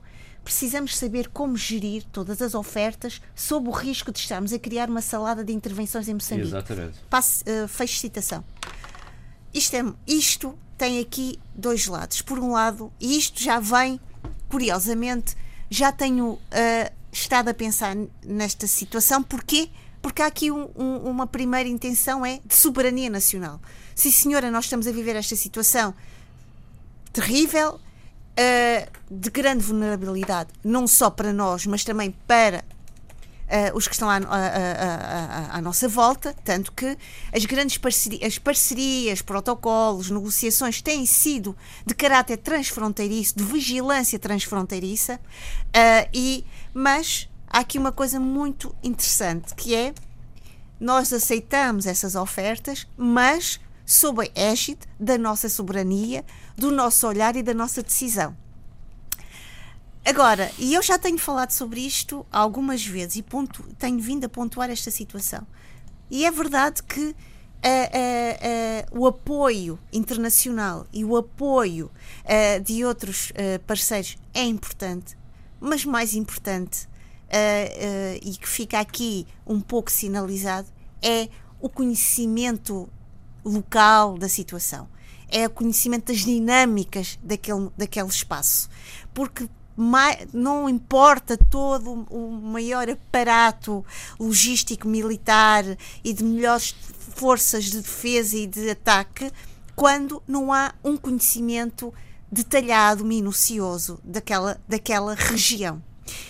Acho que Filipe Nilsi, uh, não obstante as várias críticas que eu ouvi e críticas uh, completamente de dizerem que ele não fez um informe, que não deveria ter feito daquela maneira, acho que foi importante para quem quis ouvir e para quem ele estava a falar. Foi importante salientar esta questão da soberania nacional. Há críticas terríveis sobre esta questão, dizendo que isto, o informe, não deve só apenas ser uma espécie de uh, caracterização e, e, e explanação, é também uma, tem que ser a apresentação de um programa de soluções estratégicas. Eu concordo um pouco com essa, com essa visão, porque quando nós estamos a trabalhar ou estamos a, a, definir e a, a mapear um problema, ok, mapeamos esse problema, mas depois é importante dizer como é que vamos trabalhar esse mesmo problema. E aqui não houve realmente uma, uma explanação, e, embora ele tenha dito no seu informe, porque uh, outros governos não falam sobre quem morreu e não dizem os nomes e não identificam e nós estamos a fazê-lo. Bem, isso é, isso é uma espécie de auto, uma, um, um, auto prémio para o governo e uma espécie de premiação interna mas tudo bem, nós todos temos esta necessidade de uma autoestima positiva e os psicólogos sabem isso melhor do que nós. Uh, sobre outra questão, que ele aí foi extremamente rigoroso, foi, e rigoroso no sentido de muito uh, específico, a, a necessidade de uma declaração muito clara e transparente sobre não vamos mais uh, compensar ou, ou contemplar, é melhor o verbo contemplar do que compensar. Não vamos mais contemplar tréguas no que diz respeito à questão da junta militar. E curiosamente, Mariana Nhongo já deu uma espécie de resposta a esta, a esta declaração de Filipe News e no seu informe, dizendo que está disponível para negociações, mas negociações que tenham uma espécie de proteção relativamente aos mandatários, porque diz, diz uh, Mariana Nhongo que há grande insegurança em torno dos seus, da sua, da, do seu séquito no que diz respeito a ataques uh, de, das forças de segurança uh, uh, moçambicana e também de própria, da própria Renamo Uh, oficialmente legítima. E, portanto, há aqui já, uh, pelo menos em termos desta declaração de, de Filipe Nyusi, há aqui já uma espécie de manifestação, de reação de, de Mariana Nhongo. Também falou na questão do, do, do processo do DDR, dando continuidade e dando uma continuidade positiva sobre esta, sobre esta questão, também os vários analistas vêm de, vieram demonstrar uh, uma espécie de. Um, uma atitude bastante crítica e negativa, outra vez dizendo que Filipe Nyusi não não deve estar aqui a, historicizar todo este processo, porque o que o povo precisa é que haja realmente estratégias e soluções. Finalmente, uh, e aqui pareceu-me uh, uma, uma, uma uma reflexão pública e verbalizada sobre a questão dos raptos e a possibilidade de criação de uma unidade anti-raptos. E aqui Filipe Nuzzi faz uma coisa que, e agora vou ligar ao que estava a dizer no início, uh, dizendo que irá uh, certamente convocar o know-how de outros países, de outros parceiros, porque noutros sítios, noutros países, noutras experiências, uh, existe já uma capacidade de resposta para este tipo de situação. A minha pergunta, sozinha, que estou em casa a refletir sobre isto, é: uh, não há, não temos nós em Moçambique gente capaz, gente preparada, gente uh, formada para, para este tipo de situação, quando temos o, uma plataforma, tantas plataformas civis, tanta gente a trabalhar sobre estas questões, os webinars, os seminários online a trabalhar sobre Cabo Delgado, sobre o que se está a passar a, a, a, a crise humanitária, sobre o que se está a passar também ao nível dos raptos. Não há gente capaz, e há pouco o Luís Alfaro Almada dizia, gente culta, gente iluminada para, para trabalhar sobre o que se está a passar. Não há uma inteligência capaz de, de, de, de, de dar pistas para mapear e para e para apresentar metodologias de trabalho e de solução para o que se está a passar, isto fica uh, uma grande, da minha, da minha parte, fica uma espécie de pergunta, uma interrogação, mas também uma crítica ao próprio governo moçambicano que uh, muitas vezes uh, é um pouco ambivalente e um pouco contraditório, esquecendo-se que Moçambique tem uma, uh, um corpo de gente inteligentíssima, capaz de trabalhar e de oferecer uh, os seus saberes, as suas capacidades e experiências para, para solucionar situações graves. Está dado o recado, Sheila. Abílio, São Tomé e Príncipe, esta semana há um episódio que envolve juízes, presidentes e uma queixa. E o que é que se passa afinal? Ah, isso é muito simples. Eu, uh, eu, vou fazer considerações muito breves sobre esse caso. Até porque, porque sabemos que o tempo não estica. Uh, claro, naturalmente. A verdade é que o, os dois presidentes dos dois tribunais superiores de São Tomé e Príncipe, o Constitucional, mas também o Supremo, intentaram uma queixa-crime junto à Procuradoria contra três eh, personalidades eh, são tomenses. Dois jornalistas, eh, Jerónimo Muniz e Nilton Medeiros, que trabalham em Portugal, e um jurista, o Dr. Nelson Aguiar, que é diretor de gabinete do Procurador-Geral da República. E a queixa vai no sentido de os acusar de, serem, de terem perfis falsos na internet que ofendem eh, que usam para ofender eh, os, dois, os dois presidentes dos Supremos eh, e que eh, também, eh, entre eles, coordenavam-se eh, para ter ações nesse, nesse sentido. E, e, aí entra o meu nome e o nome de mais outras pessoas, também do Dr. Carlos Semedo, como receptores de informação por parte de informação em segredo de justiça, eh, se bem que não digam que seja. privilegiada.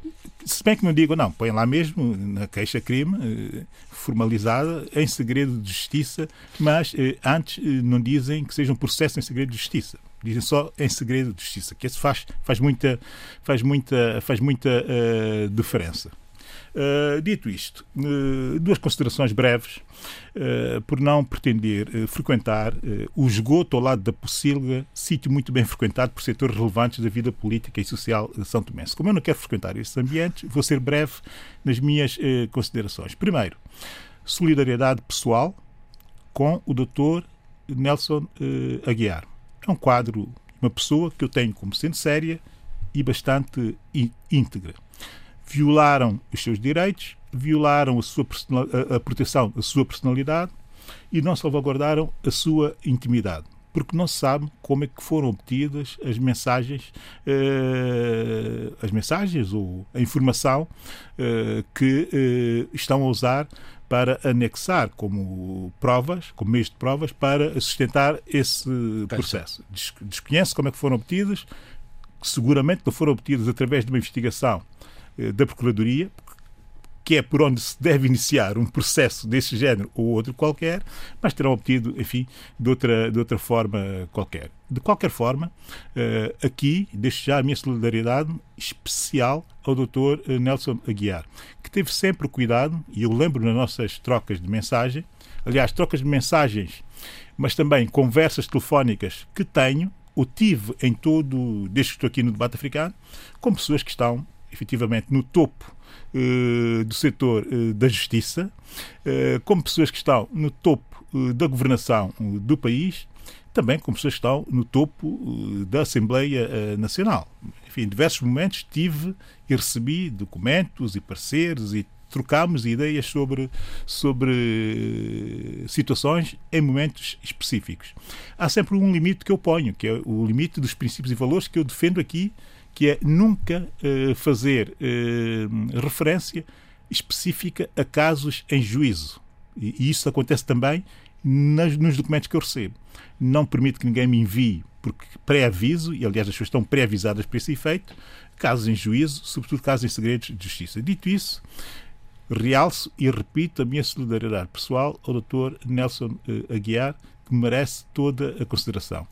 O Jerónimo Muniz e o Nilton Medeiros não precisam que eu lhes proteja ou que eu lhes eh, manifeste a minha solidariedade, porque eles sabem que a têm, mas também sei que eles têm muito maior proteção do que aquela que tem o Dr. Nelson Aguiar, que está em São Tomé e Príncipe e que é um funcionário público e que já tem sido muito atingido por ação uh, do topo uh, da hierarquia do Poder Judicial. Lembrar que anularam um processo de concurso público para judicatura, para, para, para acesso à carreira de juiz, eh, por um, pelo facto do Dr. Nelson Aguiar ter ficado nos dois primeiros, nos dois primeiros eh, classificados dessa, dessa, desse concurso. Simplesmente anularam o concurso. Isso aconteceu há dois anos e, de facto, recebi documentação sobre o concurso, sobre a sua impugnação, sobre o recurso que terá feito, eh, recebi documentação enviada por ele e não, há nada a esconder a propósito disso. Como não há nada a esconder, a nossa troca eh, de mensagens, por memória pessoal que temos, somos da mesma geração, conheço bem o seu irmão, também trocamos ideias sobre livros, porque ele é o nosso grande ouvinte e está sempre atento uh, às coisas que nós dizemos uh, aqui. Daí a minha solidariedade. Segundo, por não, uh, eu, no exercício de transparência pessoal, autorizo para publicação de toda a correspondência que tive com o Dr. Nelson Aguiar aos proponentes dessa ação. Podem usar a STP Press, agência uh, de notícias de, oficial de São Tomé e Príncipe, onde também veio essa notícia, para uh, publicarem toda a documentação uh, Sim, com base em quatro condições prévias, naturalmente. Né? Primeiro, por respeito ao Dr. Nelson Aguiar, ele teria que autorizar, porque eh, muito do que nós conversamos, eh, ele lá está, não é? Portanto, teria que autorizar também. Eu autorizo, sem problemas nenhums. Segunda condição, uma declaração escrita e formal dos proponentes da queixa-crime, fazendo fé da originalidade e veracidade do copiado ilegalmente. Porquê? Porque essa gente, eh, enfim, eh, essa atual configuração de poder está minada de gente que é simpatizante ou que simpatizou com os processos de golpes de Estado falsos ou falsificados dos anos 70, eh, em que se falsificavam provas, em que se produzia, em que se, em que se industrializavam provas. Portanto, sendo que essa gente têm esse perfil, ou seja, aprenderam como pioneiros, como fazendo parte da Jota e tal, eh, eu tenho que eh, garantir aqui alguma segurança de que eles não, eh, naturalmente, não tratarão de desvirtuar aquilo que, foi, que foram as minhas conversas com o, o Dr. Nelson Aguiar. Portanto, exijo, naturalmente, para a publicação, faça uma declaração escrita e formal que aquilo são os originais. Terceira condição, muito rapidamente, por não estar no país, eu otorgo os poderes para conferir originalidade e veracidade a qualquer palaiê, qualquer peixeira eh, da Praia Gamboa, a escolha dos proponentes. Eu chego à Praia Gamboa, escolho uma peixeira qualquer, entrego os documentos e ela, eu confio plenamente em qualquer uma delas, são perspicazes, são confiáveis e saberão ver se aqueles documentos são falsificados, são fabricados ou o que serão. Porquê que eu confio nessas senhoras? Porque elas são trabalhadoras, honestas e íntegras. Vivem exclusivamente do seu trabalho e assim sustentam as suas famílias. Quarta condição: a entrega das cópias deve ser feita em papel. Mas papel mesmo, não é o outro papel dinheiro. Nós é papel não somos mesmo. propriamente correio de transmissão de recados, Não, não, Abílio. papel. Não estou a transmitir recados nenhum. Estou a dizer as minhas condições para a publicação. E depois, um e-mail, e depois se esse papel esse papel, os papéis, aliás, enfim, será uma cópia, não é? Deve ir dentro do envelope, objeto que os senhores proponentes eh, bem conhecem, noutros contextos e para outras finalidades. Como vêem, mais transparente não posso ser relativamente uh, às minhas conversas, as trocas. Nós é que não temos nada a ver com isso. Claro. Nós é que não tem. Eu estou a dizer isso que era para perceberem Essa roupa estou, suja lava-se em estou casa. Bom, disponível. Não, não é roupa suja. Mas estou é problema? para, o problema é que com isto tudo estamos a publicarem. chegar ao fim do programa, não falámos da nova lei eleitoral que vai ficar para a semana que vem. Não, Vamos para o próximo ano. E eu queria muito falar sobre isso. Mas ainda assim, eu deixo para o próximo ano, porque ainda há É tempo para falar. É isso mesmo. Bom, e o tempo está a terminar. Vamos fazer uma, uma breve ronda pelas sugestões. Uh, uh, Sheila, por favor. Ora bem, as minhas sugestões para o Natal, como eu disse, a comer umas rabanadas ótimas e a tomar um cafezinho bom, serão. eh, isto é para o Luís. Luís, isto é para ti. A Nobel da Literatura deste ano, poeta Luís Gluck. Saíram agora dois livros pela Relógio d'Água, Averno e A Íris Selvagem, que são dois livrinhos que, se não me oferecerem na família, eu vou comprá-los. Entretanto, também Uh, também outro livro que também irei comprar, Vítor Belanciano, Não Dá para Ficar Parado, Música Afro-Portuguesa, Celebração, Conflito e Esperança, Edições Afrontamento. Eduardo. Eu recomendo vivamente quem se interessa por história, pela história colonial, sobretudo, dos nossos países, a colonização portuguesa da Guiné, mas que tem depois contributos relativamente a Cabo Verde, a Santo Tomé e a Angola É ótimo. e a Angola. Portanto, a colonização portuguesa da Guiné, 1880-1960, é uma edição da Comissão Cultural da Marinha Portuguesa. Portanto, é um livro que me foi oferecido pelo nosso querido Jorge Gonçalves. Ora, muito bem. Abílio. Ah, eu, Rapidamente. há pouco, uh, no balanço do ano, tive um grande esquecimento e, e eles que me perdoem todos. Rufas Santo, René Tavares, Letícia Trindade, Agostinho Fernandes, Estrelino Gênero, Natália Umbelina, Maria das Neves, Francisco Costa Alegre, Padre Fausto Matos, Lucinete Amado, Roberto Garfield, Cacau do João Carlos Silva, Plataforma Cafuca, Nilton Medeiros, Jerónimo Muniz, Tudo propostas para o fim de semana. E a Não, não, tanta não, não. proposta. Toda a gente que produziu, toda a gente que eu me lembro, que me veio à cabeça, produziu cultura São Tomense num senhor. ano dificílimo, editando livros, fazendo exposições e, e- e fazendo cidadania São Tomense a um outro nível e levando-nos a um Muito outro bem, nível e também. assim se fez este debate africano, o último debate de 2020, eh, em que recordamos Celina Pereira a fechar o programa, que teve o apoio de Paula Seixas Nunes, Vítor Silva, Isabel Inor, João Carrasco. Voltamos a 9 de janeiro.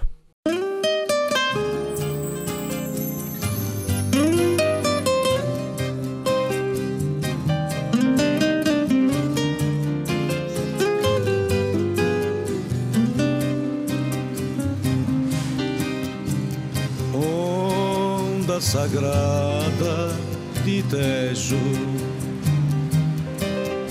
Deixa-me beijar a boboaga. Deixa-me dar um beijo, um beijo de mágoa, um beijo de saudade pa vou levar mar, pa mar levar minha terra. onda sagrada do Tejo. Deixa beijar as tuas águas. Deixa-me dar-te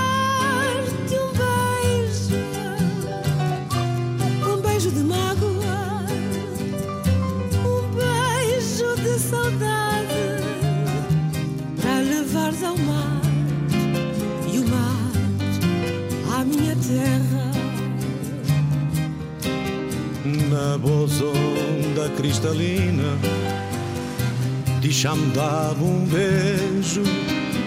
Na boa boca de menina, deixa-me dar um beijo, ó. Um beijo de mágoa, um beijo de saudade, para vou levar mar, para levar minha terra. Na tua onda cristalina, deixa-me dar-te um beijo. Na tua boca de menina, deixa-me dar-te um beijo,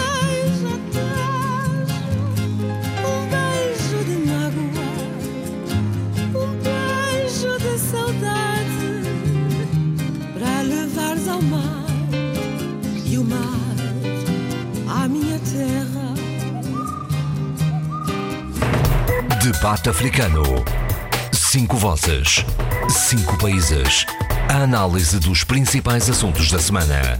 Na IRDP África.